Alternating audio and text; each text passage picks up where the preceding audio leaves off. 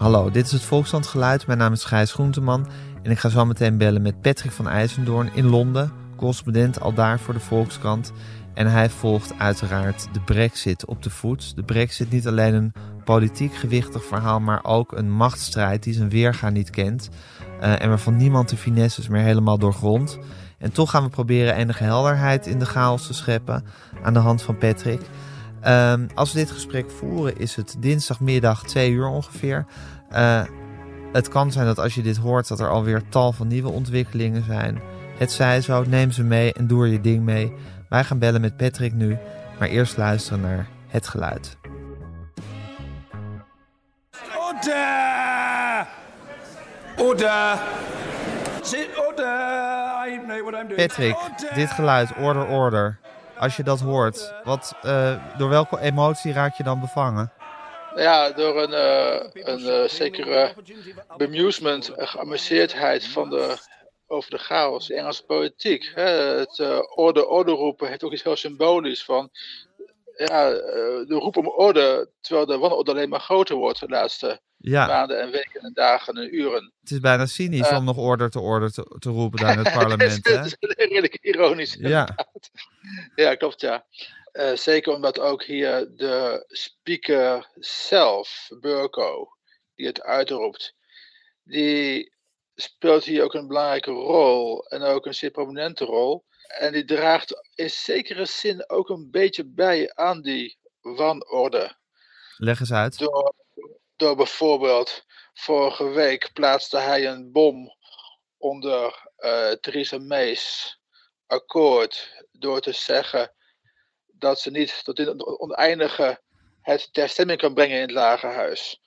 Wat ze wel van plan was. Stemmen totdat, tot, tot, tot ze erbij neervalt. Ja. Het er doorheen is. Hij zei, we gaan niet voor een derde keer stemmen over min of meer hetzelfde akkoord.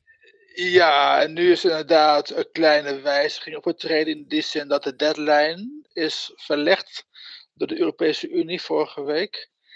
Dus dat zal dan wel uh, enig uh, genoegen hebben bij Burko, die daar toch gaat toestaan als de stemming er nog komt. Men denkt dat hij misschien donderdag komt, die stemming, of vrijdag. Uh, en ja, dat zal dan misschien een laatste kans zijn, want hij wil geen vierde of vijfde stemming houden. Hey, en Patrick, op zich, uh, kijk, die, die, dat, dat, die, die Brexit-deal van May, die was al tot twee keer toe finaal afgestemd uh, ja. in het parlement, in het lagerhuis. Ja. Uh, wat maakt het dan eigenlijk uit of hij nog zegt: nee, we gaan er wel of niet een derde keer over stemmen? Want het was dan toch gewoon weer, hij was dan toch gewoon weer finaal afgestemd? Nou, dat is nu inmiddels de vraag. Want kijk, de mensen die tegenstemden, het was natuurlijk de oppositie. En het was natuurlijk een deel van haar eigen partij, de wat gehardere Brexiteers. Mm -hmm. uh, Rees Mogg, Boris Johnson, et cetera. En nu is er een kleine verandering opgetreden sinds gisteravond. Het parlement gaat morgen stemmen over eventuele alternatieven ja. voor haar deal. Dan komt er een soort meerkeuzevraag, wordt er dan aan zijn Een meerkeuzevraag, ja. ja. Zeven, vijf, zes, zeven opties. Ja. Er zijn er twee mogelijkheden.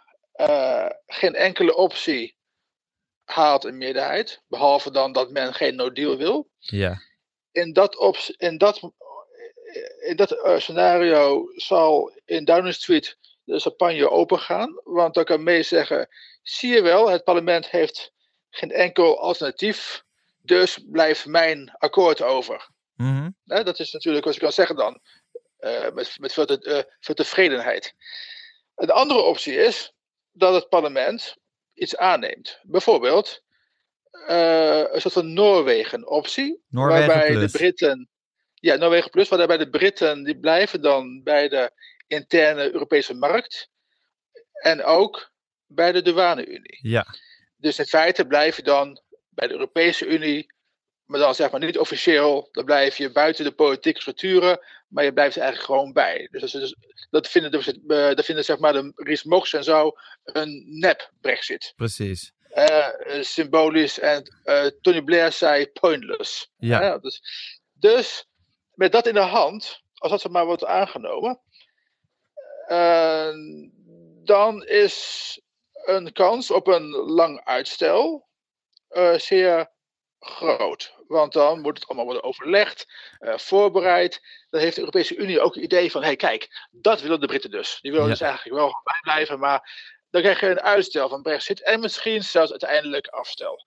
Dat is wel altijd mogelijk. Maar Patrick, om nog even op John Burko terug te komen. Hè?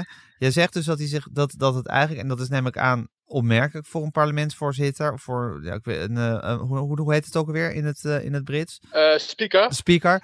Um, de, opmerkelijk voor een speaker dat hij zich eigenlijk actief in de politieke besluitvorming heeft gemengd. Ja, hij moet, hij moet neutraal zijn. Hij moet neutraal zijn, maar hij heeft, ja, je, je kan je vragen, is dit een politieke keuze of is dit een, een handhaving van de regels, zou ik maar zeggen? Ik bedoel, dat is natuurlijk... Nee, dit is, een, dit is een hele ruime interpretatie van de regels. Ja.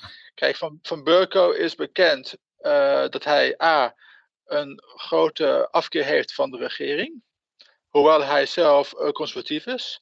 Maar hij heeft echt helemaal niks met Theresa May, met andere ministers. Hij is echt iemand die voortdurend zegt: Ik ben de koning van het parlement. Dus voortdurend zal hij het parlement zeg maar steunen en alles nog wat. Ja. Daarnaast is van hem bekend dat hij ernstig tegen Brexit is. Um, er is zelfs op zijn auto is de sticker Bollocks to Brexit gesignaleerd. Alsjeblieft. Uh, volgens hem is het de auto van zijn vrouw, of zijn ex-vrouw. maar toch, hij, hij, hij is gewoon tegen Brexit. Ja. Punt. Dus die twee dingen samen. En natuurlijk, het parlement is in meerderheid eigenlijk ook tegen Brexit. Theresa May is eigenlijk dus, ook tegen Brexit. Ja, Theresa ja. May nou, Theresa May is met name tegen immigratie. Kijk, uh, die heeft natuurlijk tijdens de campagne, heeft ze, was officieel voor Remain, maar ze heeft nog gewoon niks gedaan. Want zij had haar ogen al op het premierschap. Ik denk van, als ik gewoon niks doe, ja. niet, niet voor en tegen ben, dan, nou, hoe goed als ze niet premier kan worden. Dus maar goed, het is een, wonder, is, een wonderlijk spel van belangen, meningen. Ah, het, het is uh, geweldig, ja. Het, het is een slangenkuil. En, maar je geniet er, er echt zoveel... van, hè, Patrick? Oh, zeker. Ja, het is. Uh, kijk, je kunt ook gaan naar, naar het Westen en naar een theater, maar dit is veel mooier dan, dan, dan, dan zeg maar. Ja, het is, het is Shakespeare uh, en het ontrolt zich zo voor je, voor je televisieschermpje.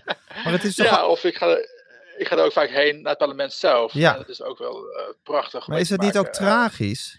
Ja, het is, het is een. Ja, zeker. Ook omdat natuurlijk het VK van oudsher bekend staat in de wereld als een vrij stabiele democratie met een redelijke portie uh, common sense. Ja. Dus nu opeens ziet de buitenwereld uh, voorkomen onbegrijpelijk schouwspel uh, zich voltrekken hier.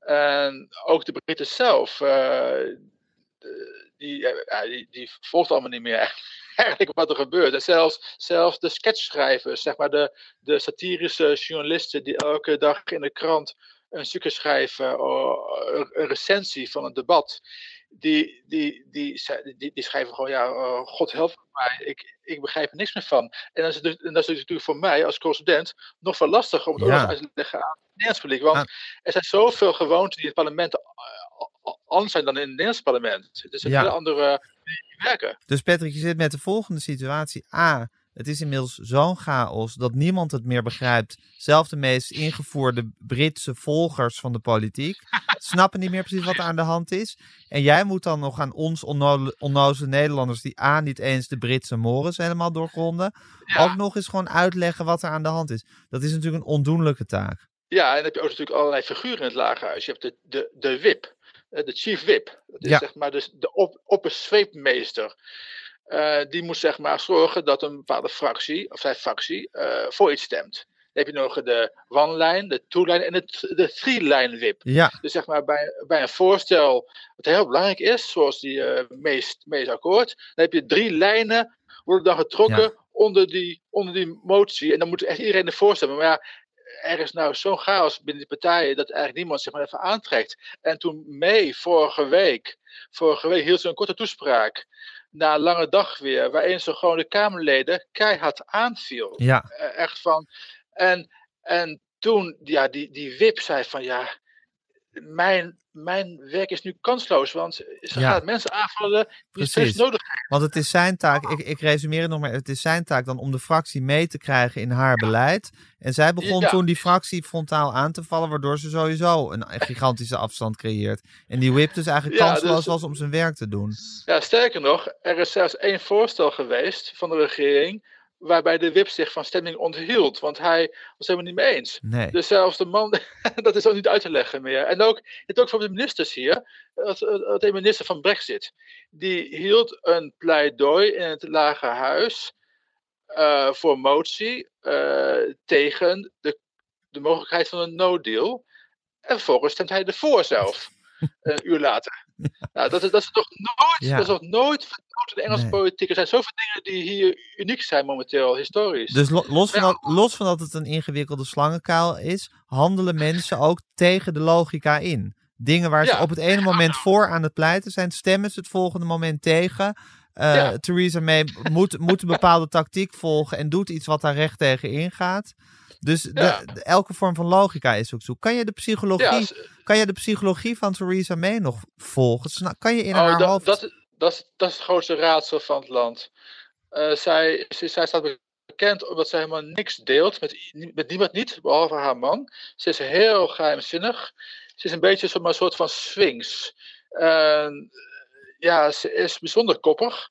Bijzonder. eh, en ook zie je dat die deal van haar is ook heel, persoonloos. Ja. Als je deal eraan gaat, is voor haar een enorme ook, eh dat is een persoonlijke nederlaag. Ja, dus eh, die. En iemand zei van ja, je moet haar op een gegeven moment gewoon uit, uit Down Street takelen, slepen. Die, die gaat niet zomaar weg.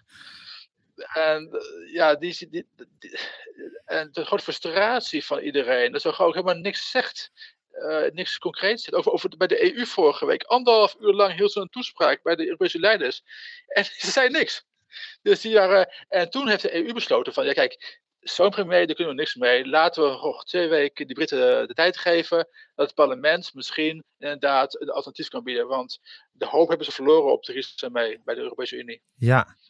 Dit, de- de- deze karaktertrekken hè, van Theresa May, Ja, wa- waren die al bekend voordat zij aantrad? Hadden jullie toen een beeld van haar? Ja dat, dat wel ja. Ze was, eh, ze was ook bij eh eh, het ministerie van Binnenlandse Zaken, was, zes jaar lang eh, aan de macht was. Was ook bekend dat ze alle kaarten op haar bos hield. met niemand behalve enkele hele dichte adviseurs overlegde. Ze Ja. is geen teamspeler. Ze is zo, re- ze is zo slightly, ze is een beetje, ja, zo, zeg maar, bijna autistisch in haar Ja. benadering. Ze kan niet, zeg maar, over koetjes en koffers praten met iemand. Eh, ze heeft geen talent voor eh, mensen overhalen eh, op een, op een, op een eh, charmante wijze. Charm offensive. Ja. Maar Patrick, dat is, eh, toch, ja. dat is toch fascinerend dat er op dit moment van de Britse en Europese politiek iemand aan Ja. de macht is gekomen die eigenlijk, tegen, eigenlijk het tegenovergestelde van een diplomaat is, zou je kunnen Ja, zeggen. zeker. Zeker. Ja. zeker ja, dat, dan kun je nog ja, het beter hebben. Iemand als, iemand als Cameron of Blair, die hebben natuurlijk veel meer, of Clinton in Amerika, die hebben veel meer, zeg maar, die, die gaven tot. dat zijn diplomaten bij uitstek. Ja, Ja. precies. Dus dat is, en, en hebben ook nog een leider van de oppositie, die even, die even koppig is. Eh, Jeremy Corbyn, dus, Ja. dus de socialist. En die zit gewoon op, op, op de fans te wachten, op het, op, het, op het muurtje te wachten, tot het allemaal misgaat. Die wil maar één ding, en dat is macht. Ja, Eh, dus hoe groter de chaos bij de overkant, bij de Tories, de, de beter voor hem. ja. hey, en Dus Patrick, Patrick, wat Ja? denk je? Als we nou over, weet ik veel, een jaar of tien of een jaar of honderd Oh. dit, dit Shakespeareaanse drama eh, zullen gaan aanschouwen en analyseren. Is er op de achtergrond een soort Jago-achtige figuur aan het werk? Ik denk nu aan iemand als Boris Johnson. Die dit, al, die dit allemaal zo heeft voorzien. Die op de, achter, Oh, op, de, op de achterhand zijn kaarten zo heeft gespeeld dat het op dit, op dit drama is uitgelopen en er misschien als overwinnaar uit de strijd zal komen. Wat denk Ja, Dat is jij? heel lastig. Ik, ik denk het eigenlijk van. mm, ik zie het niet zo gauw voor me. Ehm, ik, ik, nou, ik zou, ik zou soms wel eens denken dat Jamie Corbyn heel ver is. Ja?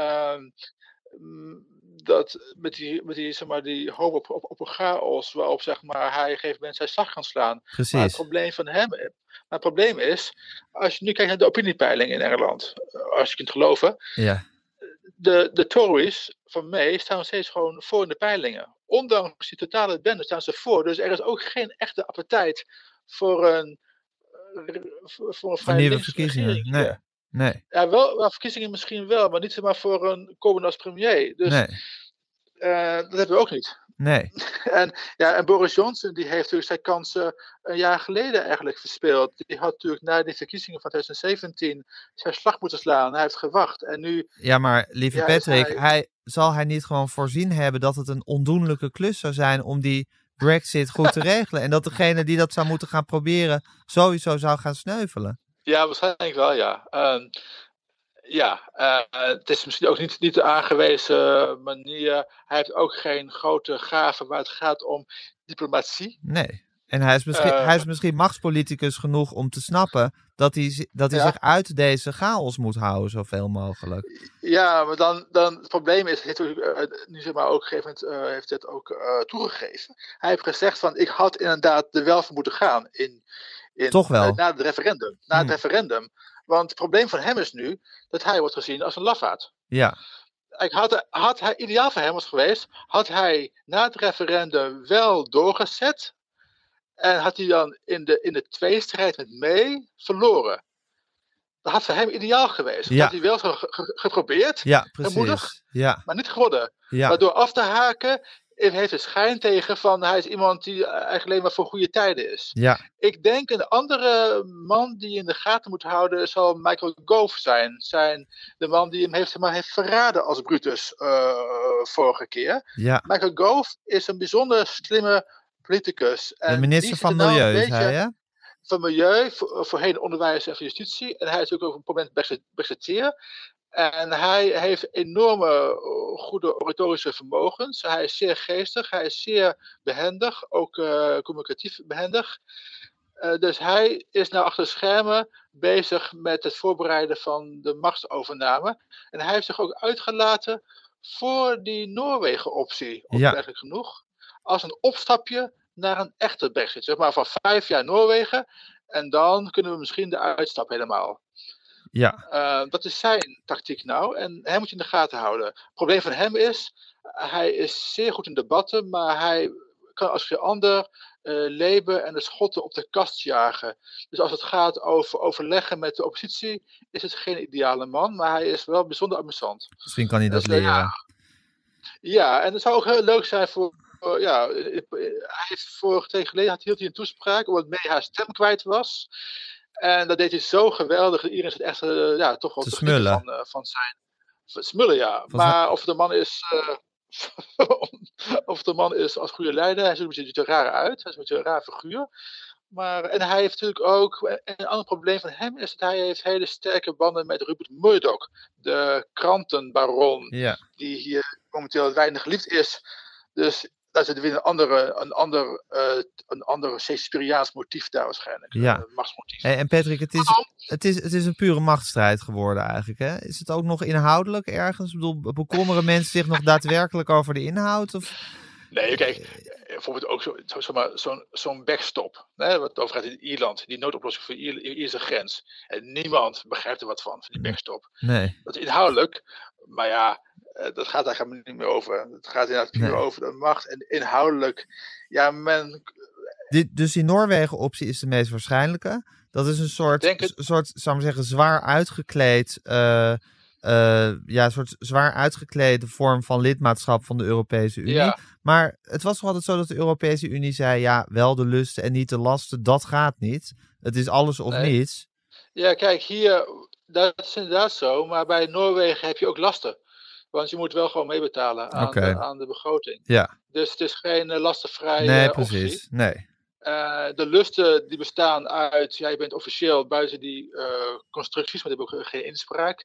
En je kunt je eigen landbouw- en visserijbeleid voeren.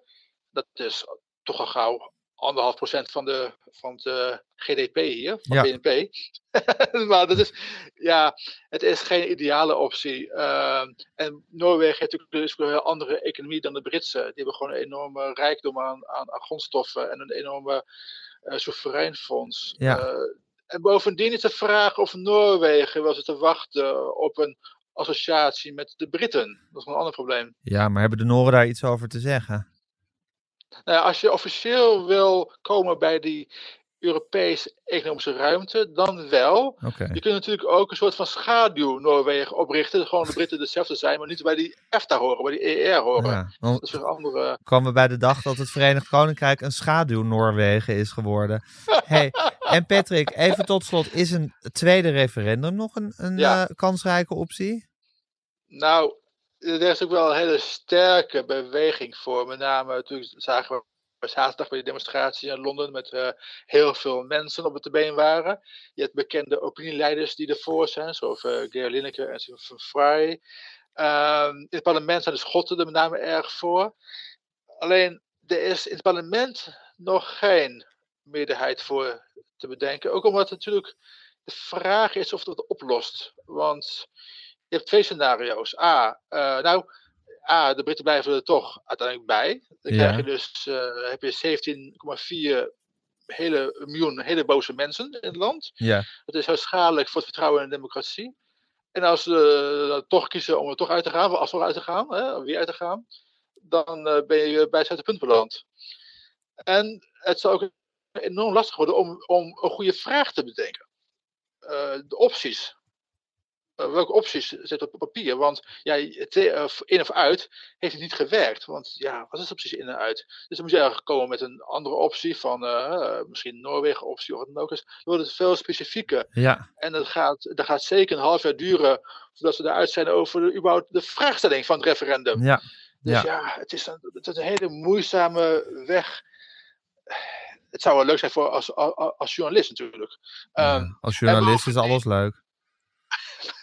bovendien, ik zie wel alvast een hele goede slogan voor de campagne om eruit te, te blijven, uit te gaan. Dat, dat, we waarschijnlijk zijn uh, tell them again. Uh, zeg maar, vertel ja. nog een keer tegen de elite. Dus het wordt een hele erge anti-elite ja. uh, referendum. Wrijf het ze in. Gaat, wat helemaal niet gaat over de EU meer. Nee. Dus dan krijg je een hele bittere campagne. Dus het is niet ideaal. Nee. Maar ja, wat, wat, wat is wel ideaal? Nou ja, Patrick, als we dit gesprek voeren, is het dinsdagmiddag tien voor half drie, is het nu om precies te zijn. Ja. Uh, die, die stemming, die, die multiple choice uh, stemming, die, ja. die, die opzienbarende nieuwe manier van stemmen in het, uh, in het lagerhuis, gaat ja. morgen of overmorgen plaatsvinden, geloof ik? morgen. Morgen. Morgen, middag en de avond. En ze zijn nu aan het, aan, aan het bedenken hoe te stemmen misschien. Misschien gaan ze ook stemmen met een soort van tweede, derde voorkeuren zelfs. Ja. Uh, en ook zal belangrijk zijn de volgorde die Burko bepaalt van de stemming. Dat, dat, dat is heel belangrijk, want waarschijnlijk moet je als laatste gaan stemmen over het meest kansrijke. Halleluja. Nou ja, het is deel, deel zoveel. Ja, binnenkort zal er wel weer een cruciale week aangekondigd worden. Het zijn de hele tijd, nu, nu breekt er een cruciale week aan in Brexit. Ja, dat is een, ja het gaat maar door, hè? Dat is een, dat is een beetje een inflatiebegrip aan het worden, cruciaal. Ja, moet Dat weer is nieuw, wel, me mega cruciaal, extreem cruciale week breekt er nu aan. Ja, Net zoals het, uh, het aankondigen van meest vertrek ook uh, ja. uh, lastig is. Ja, bedoel, er staan neem ik aan, bedoel, er zijn wel heel veel mensen die de macht willen, maar of er nou mensen staan te popelen om nu de macht te krijgen? Nou Ja, goed, ja. Het probleem is natuurlijk een beetje omdat die partij die is zo verdeeld. Dus als, uh, als iemand als Gove de macht krijgt of Bo- Boris Johnson, dan krijg je een aantal mensen die de partij gaan verlaten aan de Remain-kant, aan de blijfkant. Ja, Als er een Remain aan de macht komt, zoals uh, de huidige vicepremier, ja, dan krijg je dus dat mensen aan de andere kant uitgaan. ja, Dus hoe het verkeerd. ehm, het is een brede kerk, die partij, maar die kerk is nu zeg maar een soort van verdeeld. eh, burgeroorlog ontstaan. Ja, Eh, zoals, dus- het, zoals het in heel Engeland is, hè, neem ik aan. Ik bedoel, ik neem aan dat het de, de sfeer nogal drukt eh, onder de mensen. Ja, het is wel inderdaad, het, is inderdaad wel het, het, het, ge- gesprek wat je voert langs het voetbalveld, op de schoolpleinen. Ja. Er is een ouder, een ouder van mijn zoons klasje, die loopt vandaag mee met de Nigel Farage demonstratie. Met een t-shirt met, de tekst eh, Fight the Power. En andere ouders, die kunnen niet over uit dat een van ons, zeg maar, een, een, Ja. een Brexiteer is. Want Ja. we wonen hier in een hele gemeenschap. Dus het is wel, het gesprek zie je wel eh, elke dag. eh, Precies. Ja, en als je een Brexiteer bent, dat, dat, dat, dat, dat kan, eh, ja, dat, dat zegt echt iets. Ik bedoel, dat, is, dat wordt niet Ja, eh, licht opgenomen. Ja, wel, eh, zeker in deze omgeving waar ik woon hier in Londen, is het natuurlijk wel heel erg Ja. gemeen. Ja. En zelfs in, de, zelfs in de kerkdiensten elke week, dan hoor je de priester praten over Brexit tijdens zijn preek. Er wordt gebeden voor Theresa May, voor de koningin, voor de regering, voor de oppositie. Ja, Het heeft niet geholpen nog, vast nog. Nee, bidden heeft deze keer niet geholpen. Patrick, ik dank je heel hartelijk voor je tijd en voor je uitleg. Niet dat het alles nu ineens duidelijk is geworden, maar goed. Het is toch, altijd, het- is toch altijd goed om weer een beetje up-to-date gehouden te worden. Ja, En ik wens, je, ik wens je heel veel sardonisch plezier bij eh, alle cruciale weken die er nog gaan volgen. ja, en eh, tot volgende keer. Oké, dankjewel Uitpraten. Patrick. Oké, doei. Dag.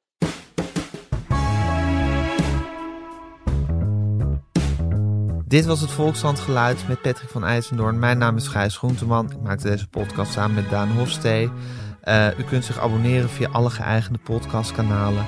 En u kunt ons ook een mailtje sturen. Dat eh, vinden we leuk. podcasts.volkskrant.nl